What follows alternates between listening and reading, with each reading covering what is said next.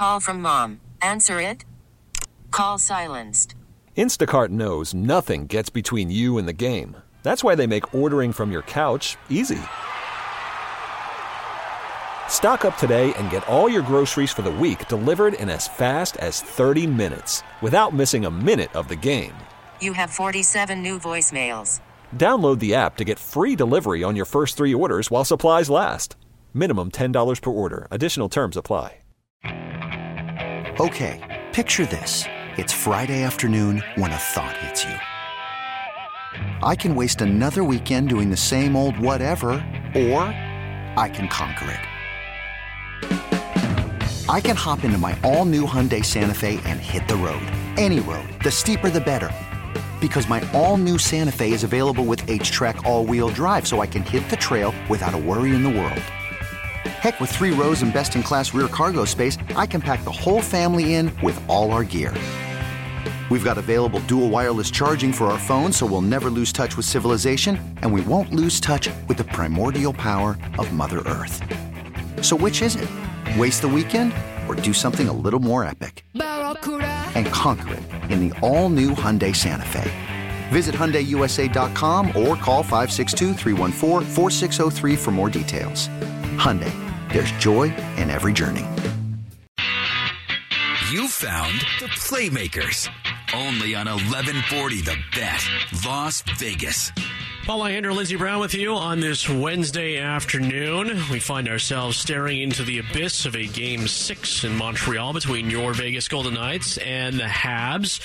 But it's time to take a little look at how they see things on that side of the ice. And joining us now from Locked On Canadiens is host Scott Matla. Scott, thanks for coming on the program today, man.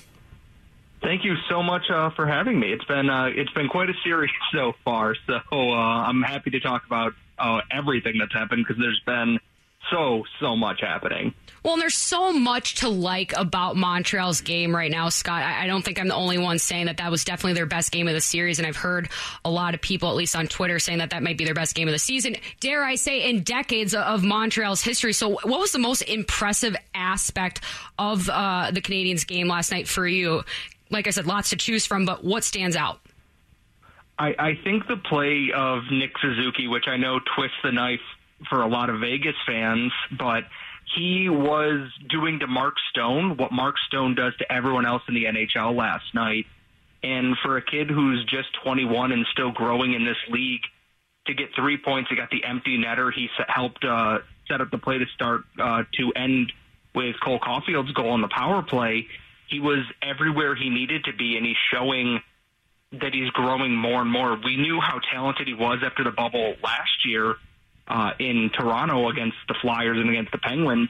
And this year in the playoffs, we're seeing him take it to an even further level. He's smart. He's everywhere he needs to be, and he's just putting up buckets of points, and he's doing so almost quietly. He has 20 points in 26 playoff games. Not bad for a kid who's uh, who's, like I said, not barely even 21 years old at this point. And you would think more people will be talking about him, but he happens to be line mates with Cole Caufield and Tyler Toffoli. And Tyler Toffoli has gotten it done uh, in so many senses for the Canadiens after they signed him in, in free agency this year. And then, you know, Caufield comes up from the University of Wisconsin for years. Everybody's talking about the scoring talent of this kid. Everybody knocks him because of his size, but this is a league that is built for Cole Caufield to, to succeed in. And so is it Suzuki taking a step more that all of these these players are kind of converging all at once, playing well together, and then elevating their game as they prove it to one another shift by shift. I think the biggest thing is that uh, Dominique Ducharme and now Luke Richardson and Alex Burrows have found everybody a spot that fits them. The fourth line with Corey Perry, Eric Staal, and Joel Armia works great. That line with Nick Suzuki, Cole Caufield, and Tyler Toffoli, it's three players who know where to be to get open, to put pucks on net or put pucks uh, in the net with pretty regular efficiency right now. They play such a smart game, and then you have the Phillip Danault line, which is sticking to top lines like glue throughout the playoffs right now. By getting everyone in those roles that they're looking for and everything just kind of clicking into place, the Canadiens have been able to just roll their lines out there and know what they're getting. It's not a question mark. You know what to expect from this line they know what their line mates are going to do, and it all it's all syncing together. All, all at once. It looks like. Scott Matla is the host of Locked On Canadiens, and where I stand on this, Scott, right now is, is as Montreal continues to advance, and I and I equate it to the the fact that in Game One, when the national TV partners cut away to the Montreal watch parties, they were at a bar. It, it was like fifty people at a bar and now we're pushing uh, the now we're cutting away during games and it's hundreds in the streets in Montreal. And so is this an effect of the idea that when this series was put together, there was an underestimation of the capability of this Montreal Canadiens team offensively and defensively? Or is it the fact that everyone's kind of getting surprised by them at this point and they're and, and, the Vegas Golden Knights now and other people who are watching the series find themselves in a little bit of a chase mode trying to catch up with this team. I think both things can be true in that. I think going into the Toronto series, the running joke was Leafs in three, Leafs in two. You know, the Canadiens don't have a chance in this series, and they were almost right. And then Game Five happened, and since they won that game in overtime, they've just gotten better and better. Even though they've lost two games to Vegas, they haven't looked outmatched in those, and they've grown into this is what we need to do. We need to do to be successful against Winnipeg they stifled them at every opportunity. The Jets had no answer for anything Montreal did. And against Vegas, a team that's deep and plays a big physical style, is made for the playoffs, has guys who have been here since the team uh, was in the NHL or w- joined the NHL and has just been taking it to teams in the playoffs. They've done what they need to do. And I think even with game one, that Vegas, like, okay, we can do this. And then Montreal came back. That game three, where uh, Vegas outplayed them the entire time, and then Montreal managed to get it in overtime. It, it has a mental effect on that. This is a Canadiens team that you might be able to bend them, but there's no break in this team right now. They're always going to push back. They're never going to make it easy on anybody, and that's got to be tough to match up with. And that's to say nothing of Carey Price, who's playing potentially the best hockey of his career, and that includes a year where he swept the NHL awards too. I, I, it's hard to disagree. He's so far in the heads of the Golden Knights that they're passing up just normal shots at, at, rebounds, at, at just any sort of attempt. And they're like, you know what? Let's hit a postage stamp crossbody and try to hit it bar down. And that's like Montreal's fan base. Montreal, like you guys have been through a few laps in the playoffs. And so I, I think, if anything, the guarded nature of the buy in is almost expected because you just understand when a when a team is doing all of the right things, all of the right little things like Montreal's doing, paying it forward to the hockey guys in every sense of the word. I'm not surprised that they dominate the Golden Knights as as much as they did eh, last night because the Golden Knights haven't been willing to do that, or at least unable to do that on a consistent basis. And you led me right to Carey Price. It's perfect because he has been the, the overarching theme of this series. What will it take? And is there something in the toolbox that the Golden Knights have that could knock him off this pedestal because I after that backdoor save on Reilly Smith on that pass for Max Pacioretty, I knew last night's game was over, but it was it could be pretty telling going forward too. They need something from their forward core. I know that uh, Nick Waugh has a couple of goals in this series, but all the offense is coming from their blue liners, and the Canadiens have adjusted to that, and that they're trying to cut down those angles and uh, not give Alex Pietrangelo and Shea Theodore as much space to operate in because that's where they got burned in game one. And they're still sticking like glue to any Vegas forward around the net in that there's sticks in lanes. There's nothing is clean. Nothing is given easily. And it's frustrating Vegas. And they're not getting anything off the rush either because they're being slowed down uh, through the neutral zone there. And then things that are getting through right now, if Carey Price sees it, it's it's just not going in the net because he's locked in like that it's a guy who's played high level hockey since he, you know, for World Juniors in Canada and then in the AHL to win the Calder Cup, then into the NHL, the um, the Olympics. This is his moment when the lights are brightest. Carey Price is his most dangerous. He's just locked in. If he can see the puck and the defense and the forwards are letting him see the puck, he's going to glove it. He's going to block her to places. He's all everything he does is deliberate. And if Vegas can't get more creative looks from their top line or even their uh, the Misfits line, they're in trouble there because Montreal can just it, hone in on what they're doing right now and continue to frustrate uh, the Golden Knights offense as it stands. Paul and Lindsay, playmakers here on this Wednesday afternoon, hanging out with Scott Matla. He is host of Locked On Canadiens, covering Montreal. Matter of fact, they just dropped their 400th podcast today. So, Congratulations. That's a huge number. Yeah, we're we're kind of shocked. We sat down to record last night, and I went, "Oh, well, I'm glad episode 400 had something good because I'm pretty sure like episode 300 they lost to like the Oilers in a boring game or something Oh, like that. man. So it was nice to celebrate. Hey, Scott, as I mentioned, we're pl- we're all playing a little bit of catch up on you know and c- doing. There's a real quick learning curve just based on how the NHL season rolled out this year and playing Montreal and, and where the Knights are. And when Ducharme went down with the, the the COVID, the question and whatnot, you know, the assistant coaches obviously Luke Richardson stepped up and Alex Burrows, which is kind of weird. I actually have his personal hockey stick in my office right now. Just drop that casual. Uh, hey, Okay. just it's just casual. um, um, they didn't really miss. You know, there's no there's no missteps at this point. They're still playing the same kind of quality hockey that we've seen throughout the playoffs. Is this? And we talk about system all the time here in Las Vegas under Pete DeBoer. Is this just that Montreal system and that continuity that's been that's been put in place that a lot of people just are kind of realizing that is there?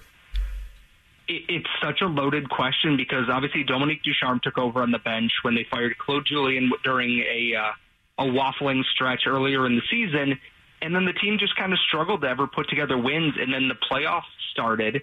They started rough against Toronto, and then Ducharme kind of just figured it out. And once the system was in place, and I don't know if it's the vets, you know, just kind of brought everyone together and they talked with the coach and they got everything that they needed.